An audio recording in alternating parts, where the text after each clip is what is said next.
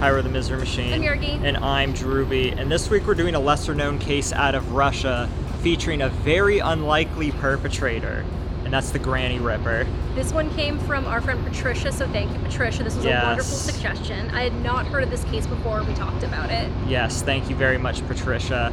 And if you're listening on YouTube, please hit like and subscribe. We have just passed 10,000 subscribers. Thank you so much to everyone that has gotten this far. Thank you so much. In a week, I think it will be two years now. It's either a week or two week. We'll have been doing this podcast for two years. So, how quickly can you get us towards 20,000 before our anniversary date? Please, if you could help us, it means the world. and look, we're in front of a really cool bear. If Really you're cool watching bear. on YouTube. It's not a Russian bear, but it's a cool bear. And then there's the mill buildings in Lewiston in the background. I swear they look more decrepit than they do in this. But without further ado, The Granny Ripper.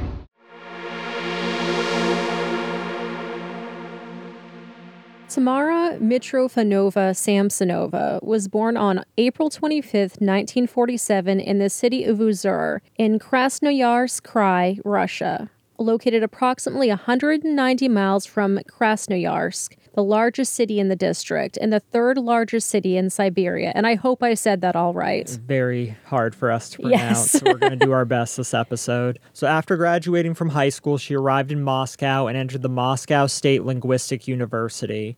After graduating, she moved to St. Petersburg, where she married Alexei Samsonov. In 1971, she and her husband settled in the newly built panel house number four on Dmitrov Street.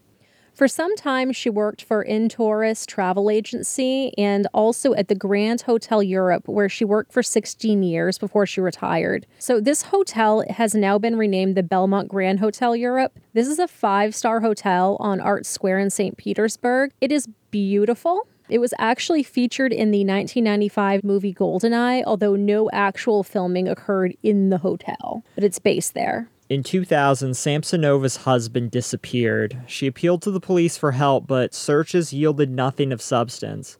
After her husband's disappearance, Samsonova began renting out a room in her apartment. So the first boarder was a man named Vladimir, although there's not a ton of information on him. This would have been in 2001, and they became close, but he mysteriously just up and left one day, allegedly. Yeah, I have no other information about that. The next one, where there's a bit more information, is a man named Sergei Potovin.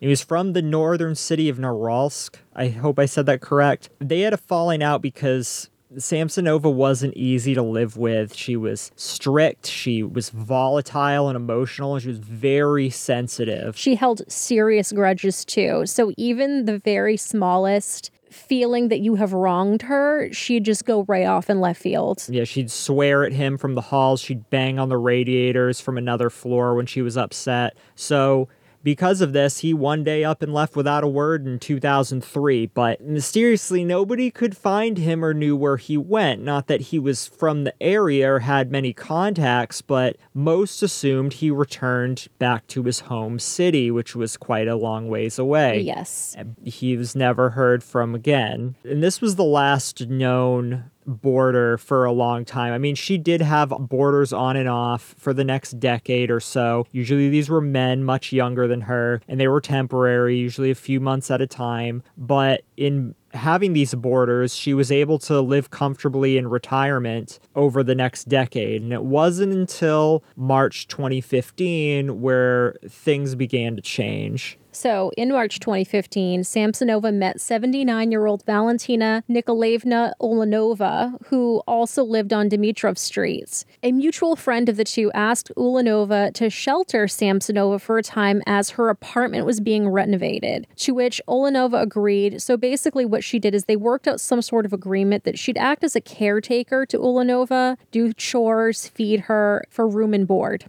So Samsonova lived in Ulanova's apartment for several months, helping with housework, like we mentioned before.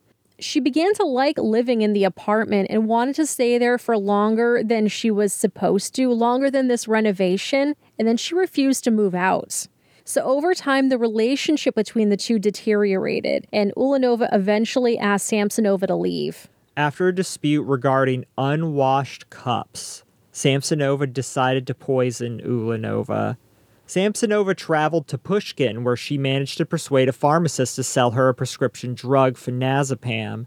Phenazepam is a very potent and long acting benzodiazepine. In Russia and in several ex Soviet states, phenazepam is available only through prescription. Clinically, it is used in the treatment of neurological disorders such as epilepsy, insomnia, and during acute alcohol withdrawal.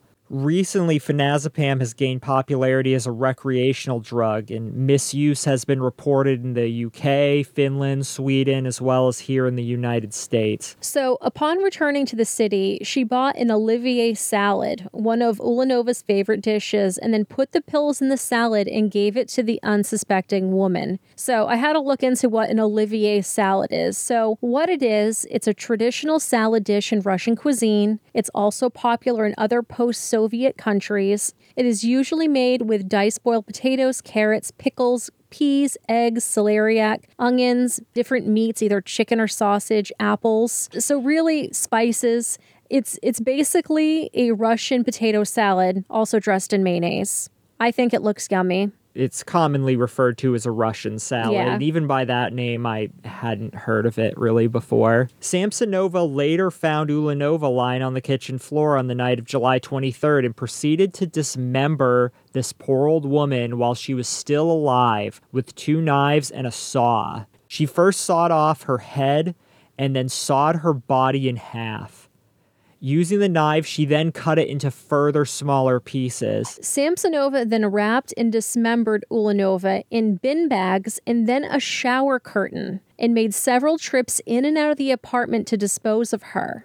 There's CCTV footage of this. There is, which we will go ahead and insert into the YouTube video. So she left other body parts scattered around the house, but the most gruesome thing, I believe, when you're watching the CCTV video footage is her coming down the stairs with a pot. So she boiled Ulanova's head in a pot.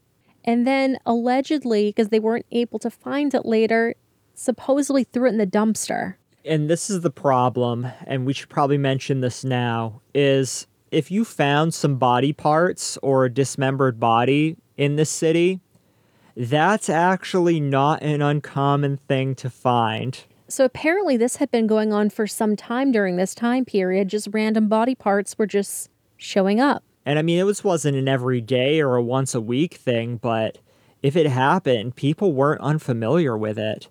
But as far as Ulanova's remains were concerned, they were discovered on July 26. They were found near a pond at house number 10 on Dimitrov Street, so not very far and from where they were staying. it just in her neighborhood. Yeah, I, this is where we're jumping ahead a little bit, but keep this in mind how easy these remains were to find because it's theorized that she traveled a lot further to dispose of other people and other alleged victims. But in this case, the makeshift shower curtain package initially didn't attract any attention for several days, so even this almost went unnoticed. Finally, somebody took interest in what was in there, and I think it was a dog getting into it. Yes. So the identity of the deceased, Ulanova, was established on July 27th after a survey of apartment residents. When they locked on Ulanova's apartment, Samsonova opened the door to the authorities. Having entered inside, police officers found traces of blood in the bathroom and a fastening from the torn off shower curtain.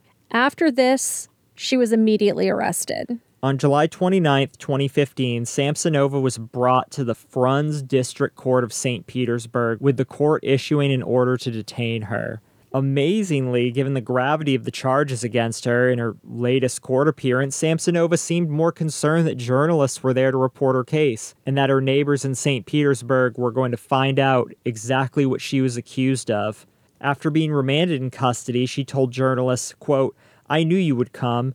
It's such a disgrace for me. All the city will know. End quote. And later, she blew a kiss to reporters. So when Judge Roman Chepitarov asked her to address the court, she replied, It's stuffy here. Can I go out? She then added, I was getting ready for this court action for dozens of years. It was all done deliberately.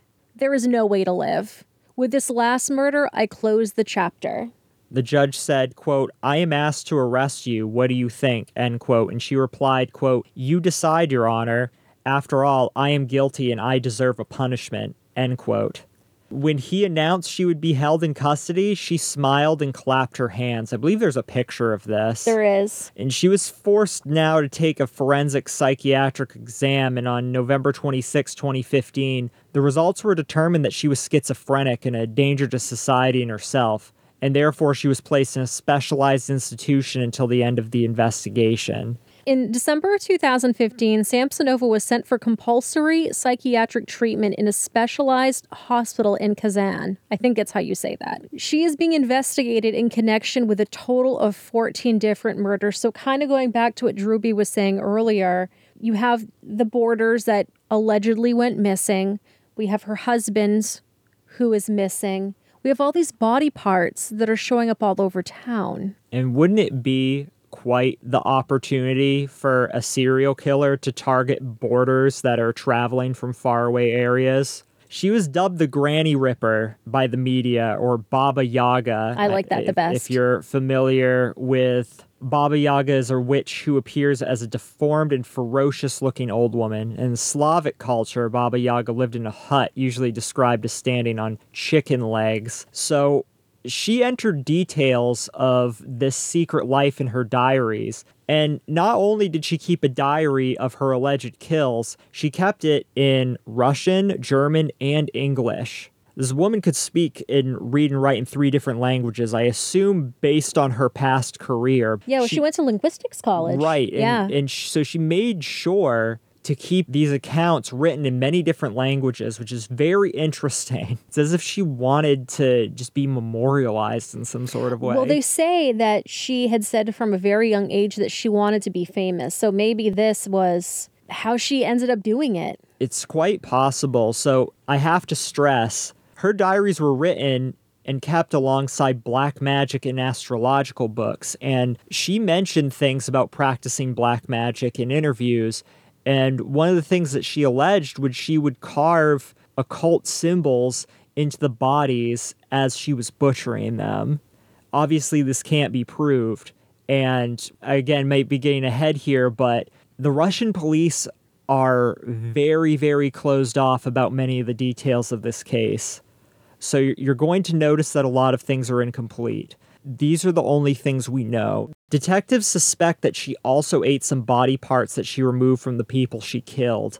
It seemed as if she had a penchant for gouging out and eating lungs. Of all things. When asked if she was a cannibal, a police source said, quote, it is not excluded, end quote.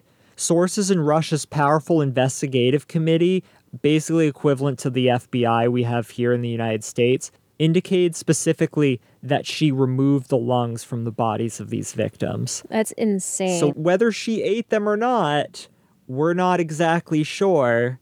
There was a lot written in her diaries, but we don't have access to those. I mean, I've seen some pictures of the diaries. Obviously, I'm not fluent in all of these languages, but it would go from citing murders she allegedly committed to then talking about very mundane parts of her life, like going to the store to buy marshmallows, or going to a doctor's appointment, or being bored. Very, very, very strange. This was like a live journal of the times. Yes, yes, it was. So there was one telling line that was released to the news media regarding some of the alleged killing. So one of the passage reads, quote, I killed my tenant Volodya. I cut him to pieces in the bathroom with a knife put the pieces of his body in plastic bags and threw them away in different parts of Frunzensky district. End quote.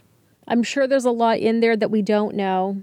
Also, did you know that she was obsessed with Andrei Chikatilo? Yes. Is there was a quote from Samsonova's neighbor, Marina Krivenko, who apparently knew the Granny Ripper for 15 years and was her friend and said that this old woman was very interested in Andre Chikatilo. And Andre Chikatilo, I'd like to do a episode on him sometime, but he is one of Probably out- the worst serial killer in Soviet history. Yeah, he was out killing children. He ended up getting executed by getting just shot in the back of the head. They're very efficient over there. But yeah, she uh, basically cataloged everything he did and studied the murders he had done. I mean, he evaded police for a very, very long time. Obviously, you could understand why a killer of that magnitude would be well known in the media, but apparently she took a very specific interest in him. And his methods.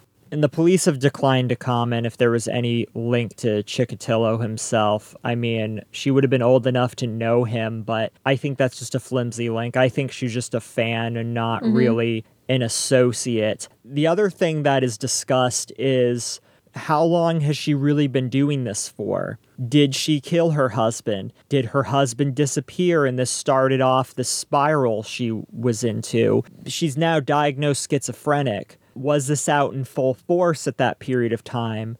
In some cases of schizophrenia, and again, I'm not a mental health professional, but I have known people with schizophrenia, and sometimes it doesn't fully manifest itself until either a certain point in your life or a certain event, like a traumatic event that triggers it. So some people wonder well, did her husband disappear and just set her in this downward spiral? Or did she just kill him and start the process from there? Yeah, it's been theorized that maybe he just left her for another woman. that has been theorized as well. So we we don't know. He hasn't been found, and I guess record keeping in Russia and the ex-Soviet states around that period of time not very good. I'm not sure how it is now. And even if he did leave her for another woman, he may not even be alive anymore. And then the other boarders, nobody knows what happens to them. The the two that we mentioned, Vladimir and Sergei. The other boarders she had over the 10 year period of time, we don't know anything about them. So a lot of things could have happened, and the only things that are going to answer mm-hmm. this question is the diaries. And the thing is, that diary, I don't mean to cut you off or anything like that, but she could have just been being a weird old woman Right. And just writing this stuff down. There could have been no boarders that were killed. She could have just been bullying them off. Right. She could only be responsible for the death of Ulanova. I do know that there was a business card that was found in her house that was linked back to a torso they found. Yes, that is true. So you could include that as possibly one of her boarders or just a townsperson. One thing I read was that given where she lived and the fact that it wasn't uncommon to find body parts, that unlike around here, if that were to happen, where you would just be like, oh, then this must be her. I guess in that area, there are other explanations for those body parts than the Granny Ripper. Mm-hmm. So we can't just be like, oh, well, what about all these bodies that were discovered? Well, it could be other things. Russian mob, maybe. I mean, there's things you can speculate on, but they can't definitively say it was her. And as Yergy said, her diaries could be crazy ramblings, things she fabricated, things she hallucinated. They just don't know. That's why the police have said that they look at these diaries as a puzzle that they're trying to decipher. This is more of code to them in their eyes than anything else. So this is something we just may never know. I mean, it's been years at this point. I just wonder if this is going to be quietly swept away and forgotten about because I don't know how things really work there in Russia as far as killings like this.